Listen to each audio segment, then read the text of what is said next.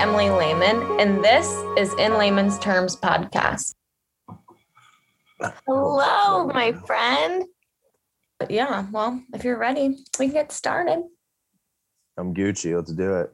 All right. Hi, guys. Welcome back to another episode. Today, I have my, I don't even want to call you a friend. You're like basically my brother at this point, my family, Devin, Devin Fisher. I've known him I God, since you were so fucking young, running around with little stringy hair, ear piercings. Um, Devin and I went through our opioid addiction together at a very young age. We kind of ran in the same circles we used together. And today we have Devin with us. He's going to share about his recovery, going to rehab, and overall everything that he's learned and how he's gotten to where he is today. How are you, Dev? Well, firstly, thank you so much for having me. It's uh, it's long overdue. I know we've talked about this a whole lot, and you getting this rolling. Congratulations! It's it's awesome to be here. And um, you know, just same shit, different day over here. I'm absolutely honored to be on your uh, your podcast. So Devin is currently, I think you're living in Florida, right? I'm in Cincinnati right now. Okay. Yeah, I, I just came back um, two weeks ago because I was working from home and they gave me a new position. I didn't want them to like catch me, like uh, not being, you know what I mean? Like, not a weasel on home. Right, yeah. right. Yeah. So Devin, you have been sober for how long now? So to go ahead and and just you kind of like prelude with this, I I wouldn't even say that I am sober. Uh, I do I do smoke weed. So if you're like a hard hardcore AA like big book banger, I'm gonna tell you right now, like you probably don't want to listen to anything I have to say. Um, I, I, I smoke weed too, so yeah, I've right. got look, I've got absolutely nothing against the 12 step programs. Um, but my actual sobriety date, I believe, is August 30th, which is Overdose Awareness Day um, which is a super big coincidence. So that was the, I believe, the last time I shot up. Uh, I believe was either the 29th or the 30th. That is freaky and eerie. What an interesting sign, but I love it. I I like that for you. And so, Devin and I have known each other for so so so long, and Devin and I have been on vacations together. My dad calls you the fucking diver. Devin was like super fucked up on my dad's boat once and jumped off into the current. My dad has named him the diver ever since. So, Devin and I, we have a lot of history together. Um, we've been through a lot of ups and downs together. And today we are going to just kind of talk about that we've lost friends to the opioid epidemic where we live in Cincinnati. It's just so, so prevalent. It's just everywhere. And I obviously don't live at home anymore. So I, I'm not sure what it currently is like and how it is for you being at home. Do you want to tell me a little bit about that? Yeah, absolutely. Um, so to begin with, I would say, you know, Cincinnati to begin with, like New Jersey and Ohio, just absolutely terrible with opiate addiction um, because you know, I, look, I can get whatever I want wherever I want. I'm a very resourceful person. You can put me in the Mojave Desert or some shit like that. I'm probably gonna score some fucking dope. Um, but when I was looking for things, you know, Cincinnati, it's it's it's just it's perfect. I remember when COVID first hit. Keep in mind, COVID first hit. The police uh, policing went down a whole lot. People weren't pulling people over for things. They didn't have time to deal with you know drug charges. So I was going downtown um, into like OTR, going to Vine Street near like Findlay Market. And quite literally, I'm talking like hundreds of people just like party on the streets, just fucking slinging dope. Um, biggest open air market I've ever seen. Like obviously every city has a notorious open air market, but you know, Vine Street, um, OTR, obviously Avondale, stuff like that. Cincinnati has a whole lot of open air markets. And if you're a white boy and you're there, you're there for a reason, and no one's that dumb.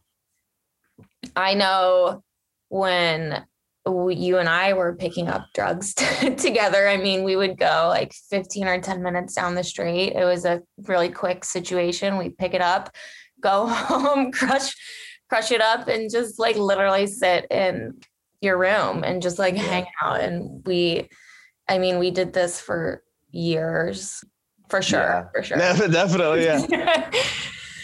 Yeah. That's what made things so deadly though, too, having, you know, at such a young age, these resources to get, you know, 30s for people that don't know, you know, it's 30 milligram oxycodone with, uh, you know, no filler in it, literally made for, for snorting basically. Um, having these hookups at, you know, 16, 17, going to Hartwell, stuff like that, it just set me, set me out on a really, um, a really awesome path to fail. Obviously I can't, you know, blame anything besides myself for the situations I've been in, but the resources that you and I had back in the day when we were younger, we didn't realize what we had and what we were doing. No, definitely not. And I think that having, I mean, yeah, the access, which I mean, it was, it didn't matter. It was, it, we just always were going to find something. I think, like, no matter what, we were finding the money for it. It didn't One matter. One way or another. Like, always going to get it. We were fucking yeah. getting those perks. And, sure you make a really good point. I would remember you always saying that you would never go down to Roger's house unless it was uh, worth a hundred milligrams. You'd only go for a, for a hundred milligrams, and I just rem- I mean, looking back on that now, it's just like, what the fuck? So fucking ridiculous. Yeah, I, I like 16, 17 years old. I don't even know how old I was. I was like, I will not go pick up drugs unless it's at least I, 90 milligrams is my bare minimum threshold. I was like, look, I'll, I'll pick them up for 90 milligrams, but I want 120. And that's that's at least 90 to 120 dollars right there. And we're doing that, you know, we're every doing that day. Every, yeah, every day, every other day. How the fuck does a kid get that money? I don't know. You get really good at selling shit on eBay. yeah, finesse lords. We just became little finesse lords. You know, addiction runs in my family. It runs in Devin's family as well. Do you want to talk about that a little bit? Yeah, definitely. Um, so I don't, I don't, I don't know what you want to consider, you know, alcoholism and drug addiction. If you consider disease a thinking issue, I don't really care what your opinion is. Um, all that matters is that you know it's a fucking issue. Um, I would say that really kind of maybe the beginning of the my bloodline being fucked was the fact that my father happened to be a big concert promoter, and back in the '60s and the '70s, heroin didn't have the stigma it had today. Rock stars used to shoot up coke. Rock stars used to shoot up heroin. That's what they did. Um, now, my dad was very hip with the times. He brought, he literally, quite literally, brought hip hop to Cincinnati. He brought Sugar Hill Gang here. Um, so you know, he would would shoot up with the rock stars and things like that. And there's, that was nothing unheard of, nothing crazy. Wasn't addicted. Never really, you know, had any issues with it. Anyways, pretty sure he fucked our bloodline right there. But uh, fast forward, unfortunately, uh, and basically my entire life story is, is just plagued with addiction. Um, when I was 11 years old, I lost my first sister, uh, Star. It was a Sunday morning. I was playing World of Warcraft, and um, my I, I to that point I'd never seen my dad cry in my life, and he walked back from his bedroom on the phone and he said, "Oh no, oh no," and he was crying. And right then I knew I was like, "Oh fuck, like something's really bad." And my sister Star, it wasn't opiates that she was addicted to. It was uh, a combo of um, a sleeping pill called Soma and Xanax together.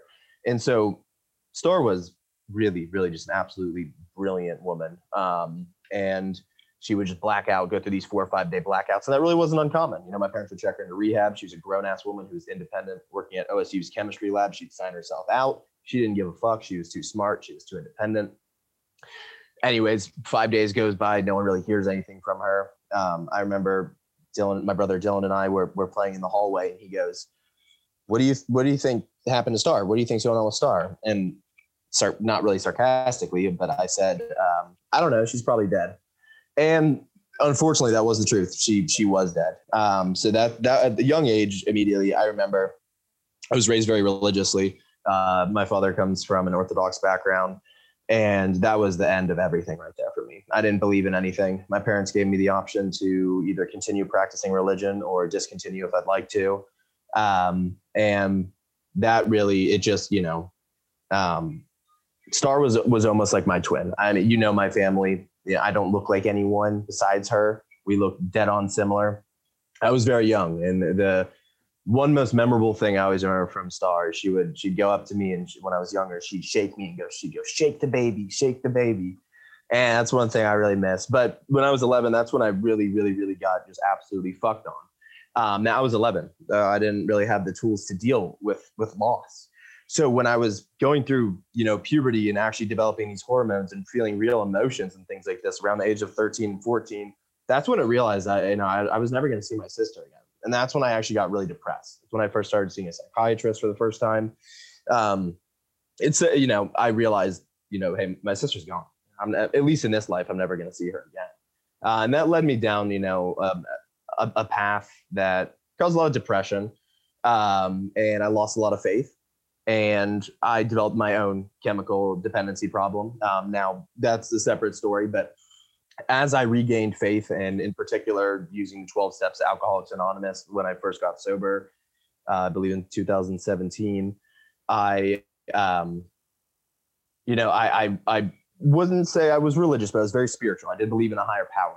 And then when I was 23 years old, I was still sober at the time.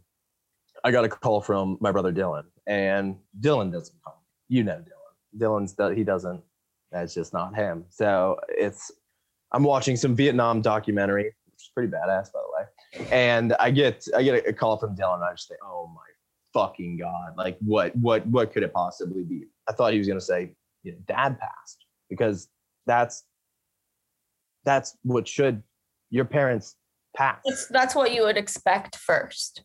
Your your sister isn't supposed to pass, and so first thing he said is, "Sky's dead," and that just I I couldn't even I, I after having to go through the healing process of losing your first sister. I and I still honestly haven't even come to terms with it. It's impossible to come to terms with losing a second sibling. Uh, you know, exactly 11 years after losing the first one because I was an adult.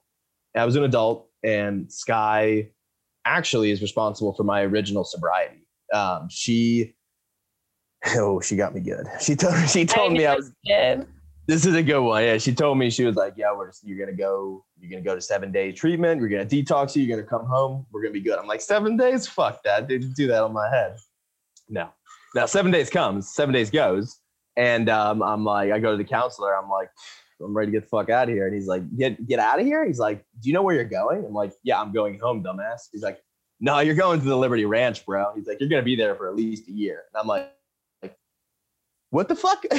like, what the fuck did you just say? so that's Where? definitely right. That's a, definitely a side tangent, but Sky is the re, uh, original reason for my sobriety. And I remember when you went there, and I remember when you went there feeling like, okay, like this is this is gonna you're either gonna be successful there or like you're not going to make it. Was yeah. I was like you were just so the audience that's listening knows like you were so deep into this drug game that I mean, I would check on you all the time and you know, just like make sure you're doing okay. But like that was absolutely a fear, especially after we lost Joey.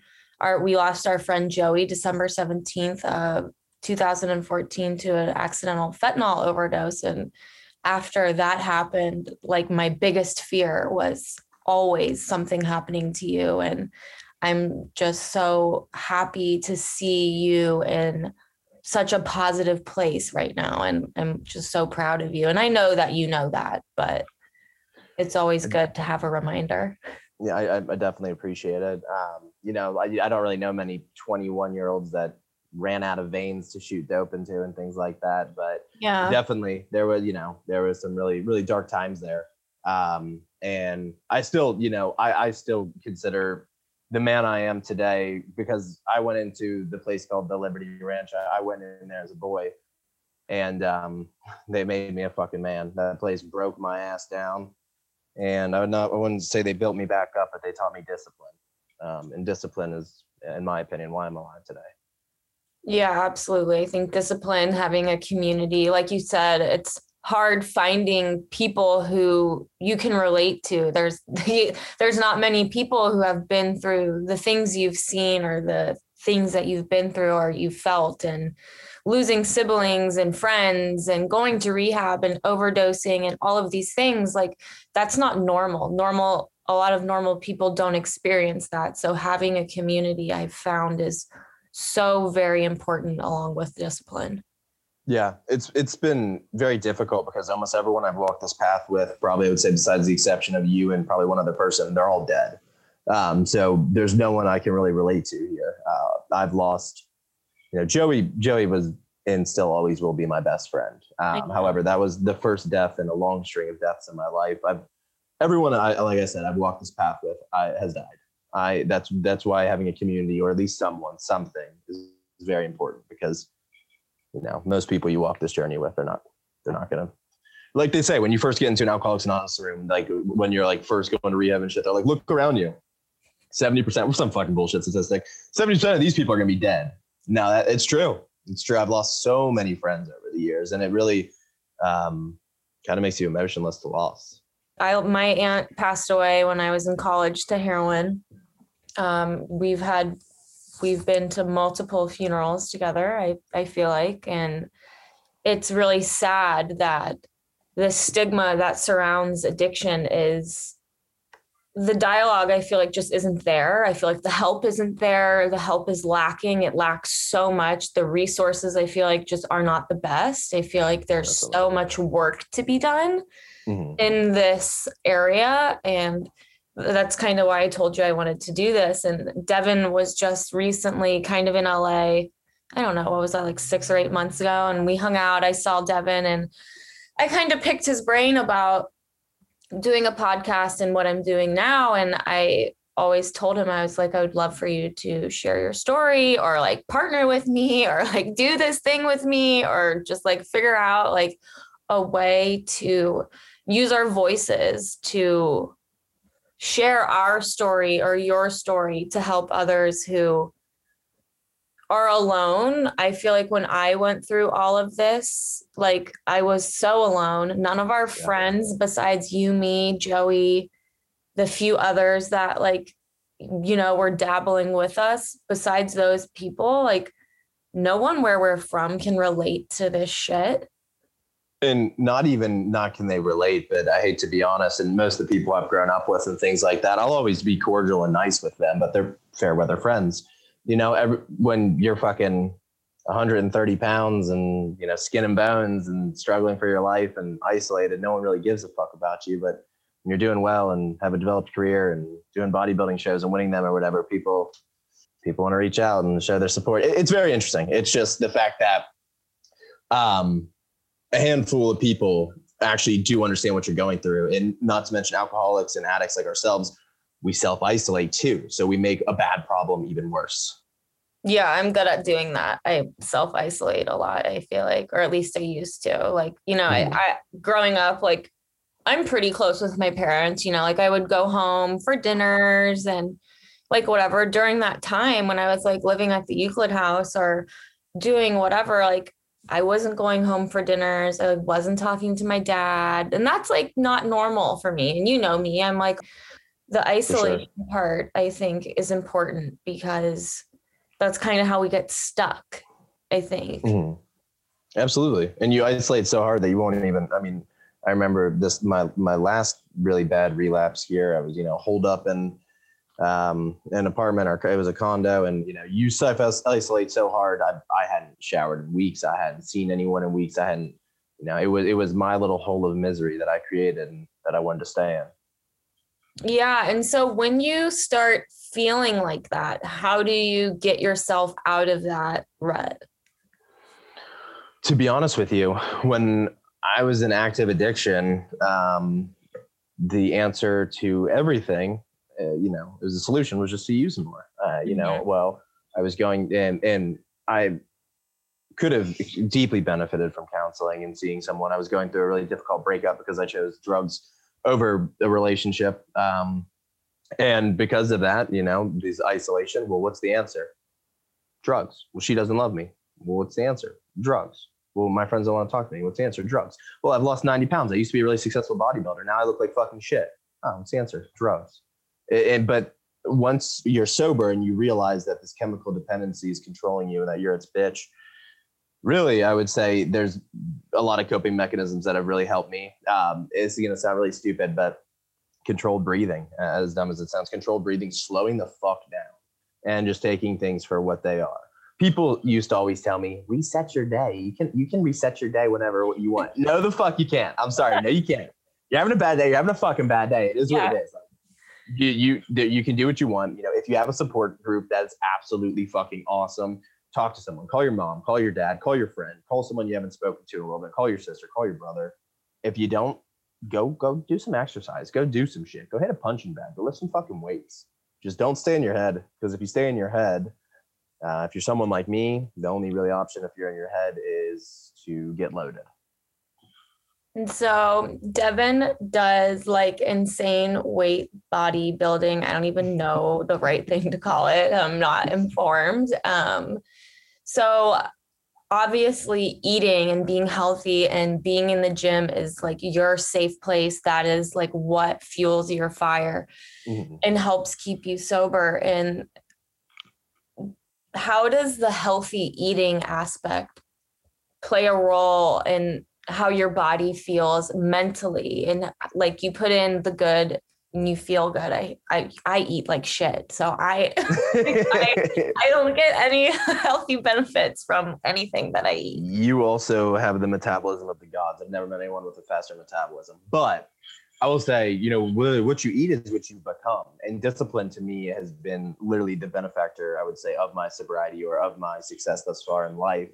Um, just, you know, being on, on this regimen. And that's actually something that when I first got sober, my literally my first day sober, I actually had a plan with my bodybuilding coach to get my shit back in gear, get eating again, get eating correctly.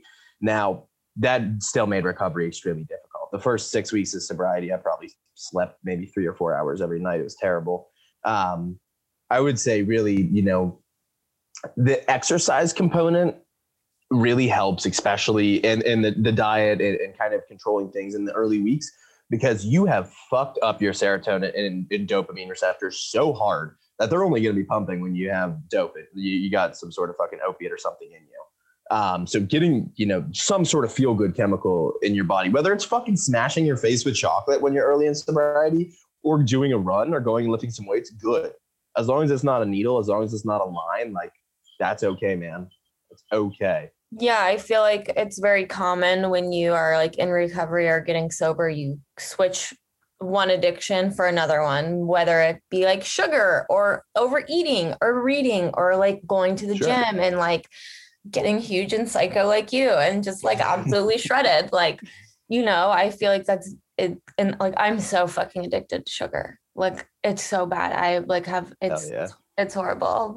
but like, that's just like that's just it is what it is. You're human. That's fine. Every, yeah. I don't care. Like, I don't. Right. I'll take it. Everyone has a vice, and are you going to judge me because I sin differently than you, or because my vice is different than yours? You, you, you really, you can't. Um, I mean, substitute addiction is very real. Obviously, if I'm not bodybuilding, typically I'm on a really bad path. You know, actually, what kind of sparked my relapse, along with a long line of hormone issues and um, experiencing success in a field I'd never experienced success for and getting notoriety, and uh, that really got to my head and fucked with my ego. It fed directly into COVID in the gym's closing. And the gym's closing happened to happen right when I fractured my back. So six weeks prior to gym's closing because of COVID, I already had a fractured back. So I'd been six weeks out of the gym already. Then gym's closed. Well, now what the fuck do I do with my life? I need to be happy somehow. I'm gonna start doing heroin again. It's exactly how it went down the path. And I just ruined everything and every relationship I had because I chose some stupid fucking shitty powder. I know. And I feel like like we both sure. really started dabbling in those pills honestly yeah i feel like around the same time and i i think some of the first perks i ever probably did were with you like ab- like absolutely and to be able to sit here five or however many years later and we're both sober is pretty fucking cool if you ask me and i'm very proud of us that we can sit here and like have this open dialogue I think it's even more impressive, to be honest, that we're still alive, um, especially after some of the bullshit we've pulled. I mean, me in particular, I, I, I guess it, I can't remember. I think it was March 8th or March 11th. It was one of those days. I had this whole game plan. I was gonna fucking off myself. I was gonna do a big old fat shot and just not wake up, and it worked. I did. I killed myself, which is like exactly what I fucking wanted. And then some kid who's a, very close friend of mine now, obviously, but at the time we hadn't spoken in quite some time, um, randomly just happened to be around the my apartment and was like, "Oh, let me check on Devin." Broke down my door and found me fucking purple. Like so, the the fact that we're even alive despite all the the absolutely stupid shit you and I have done. Plus, I remember one time you and I were like snorting a line of like Ambien and a 30 together. So like we've just done some fucking dumb shit. Like I don't know why. I actually think I remember that because I think I remember I ended up like tripping my balls off, and I was like talking to your brother Dylan about. I remember texting him, being like, "Oh my god, I felt like I was like doing Mario race car." And he was like, "What the fuck are you talking about?" Yo, you fucked up. yeah, dude. No, we did a lot of uh Xanax and Percocet mixing, which is really and I didn't realize how bad my Xanax addiction was until like literally my skin was turning yellow from like withdrawal like and I'm like yeah. what the fuck is going on? Absolutely. Yeah, and I, I would say that you know we, we definitely did did walk that that path there together and it's so easy to to let like substances just play out of pocket because what becomes like okay i'm doing this on the weekend well, okay now i'm gonna do this on mondays not feeling good and then we're going through right. withdrawal and then okay like we need to get more and then okay and it just like your whole life turns into only that yeah and even to add on to that, I, Xanax is the one drug in particular that like those that I know that have recovered from Xanax, I, I, you, I think you genuinely may be the only person I know who still has the same personality. Every, it's like genuinely someone flipped the fucking lobotomy switch on all my friends who are addicted to Xanax. They're fucking weirdos. They're absolutely fucking weirdos now. That shit scoops from your brain. Look, uh, I'm a heroin addict. I can't talk shit, but I love Xanax too. Don't get me wrong. But god damn, does it do damage? but no it's just like i i didn't even realize how dangerous this sounds dumb like obviously it was dangerous but i didn't really realize how how dangerous it was right. mixing whatever the fuck we were mixing and like we didn't we don't know like what roger was giving us some of the time like no. And that's it's the hard stopper combo that's what keeps killing these young kids these 19 20 20 you know these young kids with money. They're taking a bar and they're sniffing a 30 thinking they're having themselves a night. Well they don't wake up from that night. And um, i remember because i had always heard from like my childhood deal childhood dealer what the fuck am i talking about? Like a high school deal whatever you know i was like 16 17 i was i was a man i can't say i was a child. Yeah no. Um, used to always say heroin and oxys are the milk of the same poppy quote unquote heroin and oxys are milk of the same poppy fuck that, fuck that. Yeah, I know it's five times cheaper. Fuck that. I'm, I'm never going to touch heroin, never going to touch heroin. You're conditioned from a young kid. I'm never going to touch heroin. Well, I remember because I'm, I'm a sketchy kid and I was always on the fucking dark web. And there was like oh this, this vendor was doing like a $10 heroin stamp free giveaway. So I'm like, $10 heroin stamp free giveaway. I'm like, don't mind if I do. So I tried. I think it was 18 or I was seven. I think I was 17 when I first tried heroin, actually snorting actual heroin. Um, and I remember right then and there after I snorted that ten dollars worth, I just I remember thinking, "Fuck, they are like, fuck, they're the same." Like I've literally been doing heroin this entire time. They were the exact same high, the exact same, you know, euphoria, and that's when I realized right then and there, you know, now I'm gonna start doing heroin. now she's got me. She's got me good. Off to the races, bitches. I'm saving money. Literally, no. I mean, because that shit was getting so expensive, and I remember and I remember, you know, going from $120. Uh, I know what I was going to say now. Oh, go ahead.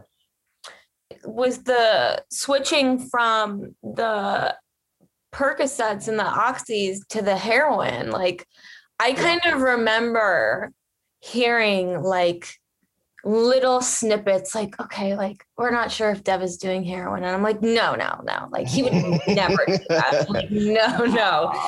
And i and i remember the person that i lived with um, at the time in the euclid house we all participated in drugs and did all this together and he started bringing home something totally different a totally different substance. And at the time he told me that there were op 80s whatever the fuck that is. And I'm like, oh, okay, like cool. Like he's yeah, it's like an oxy or whatever. And it's like this little like brown like rock or whatever. And he has like a razor blade and he's like shaving off like. Straight from the pharmacy, baby. Like literally right off the fucking rock, just sh- sh- sh- shucking it down. And I'm like, okay, this like these aren't the normal blues or like the pinks that we get. I'm like, this is weird. Like this is seems a little suspicious. And he's like, oh, it's fine. Dude, I fucking Googled heroin in rock form and shit you not. That's what's on my first fucking thing. Table. First fucking thing. And I was like, okay, like still to this day will not fucking admit it. And I'm like, so it's like I'm living with you. I trust you. We're like you're giving me heroin and you're not even telling me. Like, and I'm like, okay, like oh, like this feel like, and I'm like, I think the first time I took a, I snorted a line, I immediately puked. like, yeah, yeah, I remember you used like, to puke. I remember that. Yeah. Yeah, I always used to puke. I would always like after yeah. the, first, the, first, bump, it would I, I'd throw up, and then I would like be fine. And then I and I like didn't even care. I like still I kept doing it. Yeah, I I didn't. I remember I didn't see any harm in it because I was personally benefiting from you guys doing that. But the unfortunate truth that ate me alive a lot, especially after pass Joey's passing, is keep in mind, I gave everyone. I I I'm the one who gave you guys that connect for heroin. I'm the one who gave you guys that connect for Percocet. I'm the one who gave Joey every resource he did to kill himself, and I felt an immense amount of guilt because of that. Um, Joey was a great friend of mine, for those that don't know, and we were inseparable. And he was very upset with me that I went to University of Colorado because it was so far away, uh, and he was in Cincinnati, and it was something that really bothered him. He felt that I abandoned him. And Joey and I always did 30s together. It was like our thing. You know, we would chill. He called me one night when I'm in Colorado, and he's he's fucking blitzed. He's like, oh man, I love you. I'm so sorry for saying all those hurtful things when you were in town last time. I love you so much. Like, I can't wait to see you for winter break again. Like, and I'm like, what, you know, what did you take? He's like, oh, Heather gave me Dilaudid powder. And Heather was the hookup that led to Roger because they were neighbors. I remember and her bitch ass. I remember immediately right then and there. I was like, oh fuck, Joey's Joey's messing with heroin. And then when I came back in town for Thanksgiving break, um, we did it. Uh, he shot up in front of me and like literally almost overdosed. This is the first time I had ever seen someone shoot up. And he just went fucking pale and was like, and I snorted some with him there, and he was so fucked up. And I remember right then and there, I was like, this is not cool. Like Joey cannot do this. And I, you know, I went back to college, went back from break, get a call from him. He's doing fucking great. He's sober. He's working at the at the country club. Country He's doing club. sounds like good old Joey and you know obviously that illusion shattered uh, the day i got home and i asked him if he wanted to work out and i didn't get a reply and you know, the whole bunch of people are texting me there's cops outside of his house and my really good friend zach called me and he's calling me crying and you know you can put two and two together. But felt an immense amount of guilt for not only killing my best friend but also for turning you for turning the person who lived at the euclid house for turning all of our connections onto heroin. And i did so willingly because i was benefiting yeah. And I mean, that's a part of being an addict. You're selfish. You don't give a fuck. I don't give a yeah. fuck you're doing. Exactly. As long as I get mine. I'm giving high, then I don't get fucked. Like I don't yeah. Care. And no, and I just remember I remember that with Joey. I remember hearing kind of, you know, oh, he could be dabbling in heroin, like all of these things. And I remember no one wanted to believe it. No, and I remember, I don't know if you were a part of this or not. I can't even remember, but we had like a meeting at the Euclid house with all of the guys.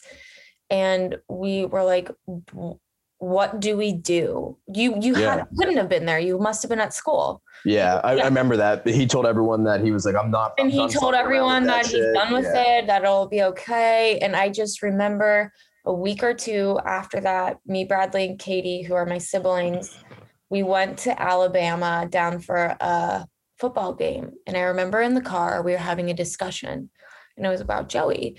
And it was like, if things do not change, this situation is going to have a very, very horrible outcome. And yeah. three, I shit you not, three weeks later, there we were planning his funeral. Yeah, it's absolute truth. I think for me, that was such a wake up call. But then, like, literally was right down at Rogers that same night getting high. Exactly. I, I remember and, the night the, the the night that he died. I went and got perks, and I remember we probably got high together then. yeah, I, I, remember the owner of the Euclid House and my brother were asking like, "Yeah, we need to watch Devin. This isn't good." I remember being very upset at owner of the Euclid House because he went straight to Roger, and I was like, "We literally just had a friend die. Like, what are like from him? Like from like there? Like I'm like." But- that was our support structure. That's what we needed to get over that hurt. That's what because that's all we knew at the time. Yeah. I mean, I, I not to get off topic, but I remember oh. the first time I did a 30 and it was with Joey. And you know me, I play World of Warcraft like my yeah. I love World of Warcraft. Um I I sniffed this and for the first time in my life I felt like loved. Um my entire childhood, like, you know, I never really felt loved. I um you know the the the girls i liked never liked me back uh th- these things that just made me feel like i wasn't one of the one of the guys or something like that or that i, I didn't feel well in it but i snorted this, mm-hmm. this this this this pill and i felt fucking love i felt so great and i closed my eyes and i was playing world of warcraft in my fucking head and i was like oh my god like i love this like i found fucking love i found support i found what makes me happy i don't need a fucking woman i don't need love like this is what i fucking need and that's like that goes right back. Like Joey passed away, and like was the first thing we all did. We all got fucking high. So that's all we. That's the only coping mechanism any of us ever had. We didn't know anything. Bunch of stupid no. fucking kids. Yeah, I remember literally I was babysitting D's kids that day, and I remember getting a text message, a fucking text message. Like, are you kidding me? From Euclid House owner or whatever, and I just remember having to call my sister being like, okay, like I don't know where you are, but like I have to tell you this before you hear it like from somebody else. Like right. and I I feel like where we're from and like the community that we were raised in everyone was like so shocked i feel like when right it, it shouldn't have and I hate to say it like this, but it shouldn't have been a huge shock. Like there, I feel like maybe it was just like our friend group, but it's like we were trying so hard to help him. And you can't, and you have taught me this. You cannot help someone if they don't want to get help and you like you're so hard-headed and like such a fucking asshole that like yeah. you are never going to get sober because oh, your mom said to or because whoever your girlfriend left you. Like, yeah. Oh, like you have to do that for you. You yeah. have to be ready. Yeah. And that I think has been one of the hardest things I've had to learn about addiction is that we can't help your boyfriend or your mom or your best friend or whoever it is. We like you, we really can't help them no. There's nothing. I've, I've tried to get sober for other people. Um, and it always led to a needle back in my arm. I my ex girlfriend dropped me off at rehab twice. Um, and if I had half a fucking brain, obviously, if, uh, if your spouse picks you up and drops you off from rehab, she probably loves you a whole lot. And yeah. I ruined that relationship. Um, still consider, you know, her the love of my life, and that's an opportunity I'll never get back because I didn't I didn't want to get sober for her. Of course, obviously, after she left me rightfully so. Uh, and I had already died once, and I realized like, okay, you know what, like I'm about to lose my fucking career. Like, luckily, I have a great career, and I was on the the, the I was on a final HR warning, about to lose my career. Um, I was, you know, I'm almost six foot, and I was like 169 pounds, like soaking wet, fucking like anorexic. Uh, and then I was like, okay, like I'm going to fucking rehab, and I, I actually did it just to like shut people up this last time and this this one counselor, his name was Kevin, and he sat me down and he goes, "What the fuck do you think you're doing?" I was like, "What do you mean?" He goes, "You're here for ten days, right? You're here for detox." I said, "Yeah." He said, "You were here uh, three months ago for ten days for detox, right?" I said, "Yeah." He goes, "How'd that go?" I was like, "All right, yeah, I get it, I get it, I get it, dude." And he's like, "No," he's like, "You you don't get it." He's like, "You're going to fucking die." He's like, "You this isn't it's not it's not a question." He's like, "You are going to die." He's like, "Why don't you pull your fucking head out of your ass for one minute?" Stop being a selfish asshole and go to fucking California. go to rehab. He's like, you have amazing insurance. We're gonna cover everything. He's like, go to fucking California. And for once in my life, I actually listened to someone. I was, you know, and I, I was like, you know what, this this guy's fucking right. Obviously, I didn't see the light at the end of the tunnel, and you know, I was still, I, I got sober for selfish reasons, and thank the Lord I did because the girl didn't work, my parents didn't work, my dead sisters didn't work. Um, nothing, nothing will ever work besides you wanting to get sober. Yeah, and I I think that's one of the hardest lessons I've had to learn out of all of this um, is it's you know you say you feel guilty because of the connect and like X, Y, and Z, but I think for me is that I feel guilty that we're here and we're sober and we're healthy, but like we still have friends who are struggling, friends right. that we experimented and did drugs with, people who are still in stuck in that phase. It's it makes me feel guilty that I'm I got out and I'm healthy and I'm Why do okay. I deserve this? Yeah. yeah. And it's like yeah. So and it, when so I, many better people than me have died, so many, hold, people are still suffering.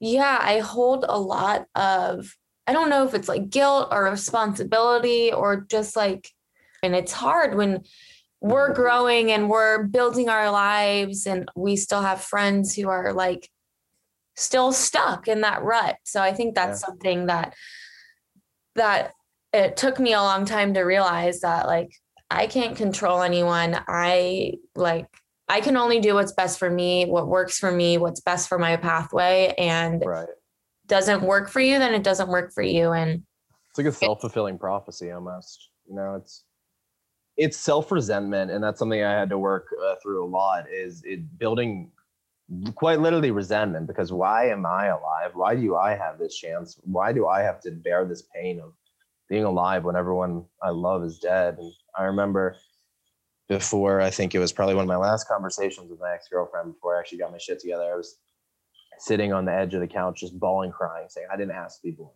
I didn't ask. I didn't ask for this. You know, I didn't ask for this fucking life. I didn't ask to be alive. I don't want to be alive. And it's it's things like that. After getting sober, it's you know like why am why am why am I sober? Like why am I not dead? Why my my in 24 was a really difficult year for me because 24 is how old Star was when she passed away. Star was a grown ass woman. Mm-hmm. I was mm-hmm. not a grown ass man at 24. I was still a kid, and I wasn't very immature. And why didn't Star deserve this? Why isn't she alive? Why isn't Sky still alive? You know, and I feel like a lot of times I'm living on borrowed time, and that's why I have a, lot more of a laissez-faire attitude towards life these days. Is because kind of whatever the fuck happens, happens. Um, I can't control much, and I'm trying to control what I can every day. Yeah, day by day. I know that's like a big AANA quote one pillow day to pillow one day at a time um but just for the audience that's listening i want to uh, clarify. I don't think we really talked about what happened to sky. I know we talked a lot about what happened to star and star was devin's first sister that passed away when he was 11 years old. 11 years later devin's family lost another sister and her name was sky. So, for those that are listening, there were two separate instances where Devin has lost two family members to addiction. So, I just wanted to clarify that so everyone can understand. And if there's and, anything you want to say about it, please do. Yeah, just to, to build off that, life was always so difficult for Sky after Star passed because just like how Dylan and I were very, very close, Star and Sky were very, very close. Star had called Sky the night that she had passed away, and Sky didn't answer. And that's, that's something Sky lived with a lot life was always really tough for Sky. The past, you know, 10 years of, or uh, I guess eight, nine years of her life without Star were really fucking tough. And I remember they were. I remember watching her struggle. They were yeah, very hard. Were really tough. And I remember after her passing away, I felt in this, you know, I can say this now, but I, I felt a shred of relief for her because I knew she was finally at fucking peace because that chick had a hard fucking life. I know. Yeah. Yeah. And she was so amazing. She would light up every fucking room. And, you know, I would spend a lot of Thanksgivings over at the Fisher's house and we would just like have the best times. And you're right. It's not, it's not fair. Like why Yeah. you're I'm just so proud of you that I get to sit here and like have this discussion with you because very very honest, I never thought you would get here to this point and that's ve- is very scary to Yeah. to think that about someone that you love and care about and I just want you to know that you're doing the right thing and Sky and Star and Joey, everyone is so proud of you, your parents, and I'm so proud of you. And I really appreciate you taking the time to share your story with me and everyone that's listening and just bullshitting with me for a bit. Hmm. I appreciate it. And honestly, even if if one person listens to this and takes away like one percent of some of the random bullshit I said and, and it can help them, then like fuck yeah. That's literally all I want. You know, I hope my story and what I've been through, what you and I have been through, I should say, can at least help someone. And if there's anything I can do to help someone more, like fucking reach out to me, man. Like, you know, Yeah, no, absolutely. I'll I'll link all of your social media and ways for people to contact you in the show follow notes. me on IG. um but i guess maybe just like one one other thing while i have you is for people who are listening how did you know like when it was time for you to like go to rehab? I've never gone to rehab. I i haven't lived that experience. How did you how did you know like okay like throwing in the towel like i i, I quit i give up? Or like how did you know to ask for help i guess? If those who, people are who are listening are trying to ask for help or figure out how to get on the right path what step first step would you recommend them taking Yeah. Um, surrender. Throw the fucking white flag. Like literally just throw the white flag because the way you're running your life, it doesn't fucking work. And it's not working right now. Take a look. Um, and that that was the, the number one thing. And this final time is the first time I actually went to rehab for me. I got sent to the Liberty Ranch, although you know I continued staying there because of me. Um, I realized it was time because I had lost everyone. The only person that loved me at the time I had just treated so terribly, and, and she had moved on and was with someone else, and I had no one. I had no friends. I had no place to stay anymore. All I had, and thank the fucking Lord, I still somehow had my career. Um, I I had, which had been funding, you know, my my my habit. Um, but I I had nothing. I had no friends. My parents wanted nothing to do with me unless the text I, or call I was going to send send them said, "I'm going to rehab. Please help me." And that's what I did. I I, I called them. I said, "I'm going to fucking rehab. You know, let me let me stay there for a little bit until I get in." And then the rehab fucking called me back that night, and they're like, "Yo, we got a bed open." I'm like, "Well, I got dope, so I'm not going." I was like, "I'll be there 20. I'll be there tomorrow." And they're like, "No." They're like, "No, it's, it's either." Right. So I learned a lesson right there, a very hard lesson because I then ran out of dope and had to wait six fucking days withdrawing my ball sack off to get into rehab. Um, I it. deserved, I deserved it. So when you know it's it's time is when everyone you love probably fucking hates you because you fucked them over.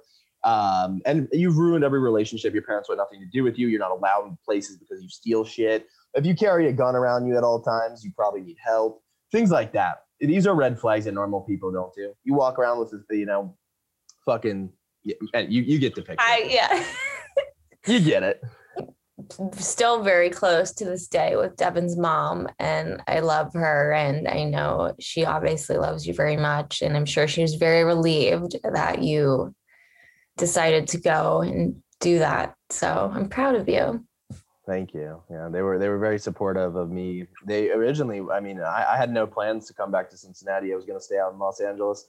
Quite a bit of me kind of does regret that, but um, like I mentioned, the only thing I had left was my career, and they offered me uh, basically a chance to return, and I saw that as basically, hey, you know, this is this is my only option. So having support by anyone it was also really important. Um, you know, and also look, people, places, and things like they say, people say like, oh, that you know, it doesn't matter, you can score dope anywhere. I agree. However, getting sober, get the fuck out of your hometown. If, if you're if you live in Dayton and you're you're fucking shooting dope, get the fuck out of Dayton. Go get sober somewhere else. Come back to Dayton when you're not an idiot.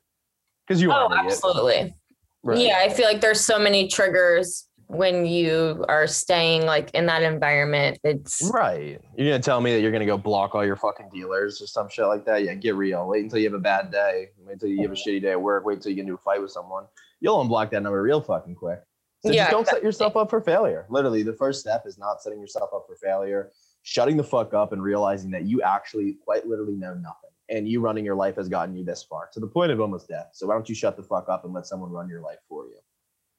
Yeah, know exactly. I think you said that beautifully. And it's very mm-hmm. true. like, okay, we like got ourselves in this fucking shithole. And now like, okay, we need help. So my best thinking got me here. Does that say something about me? It says I'm a fucking moron right there.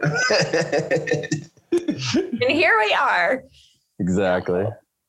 No, this was awesome. Is there anything else that you feel that you need to share or want to get off your chest? No, the only thing I want to say is that uh, I'm extremely proud of you doing your podcast, and obviously I love you and support you, and I'm I'm very honored to be on it.